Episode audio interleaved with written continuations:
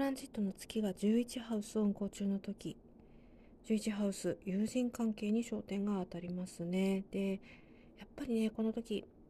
相手に対する独占欲がちょっと強くなるんですよ。で、友達ももちろん他の友達はいるんだけど、でも、えー、自分のものにしておきたいみたいなのがすごい強まってきます。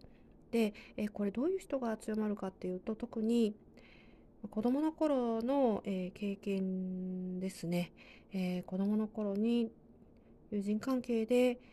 非常に抑圧された、えー、感情を持ったですとか、あるいは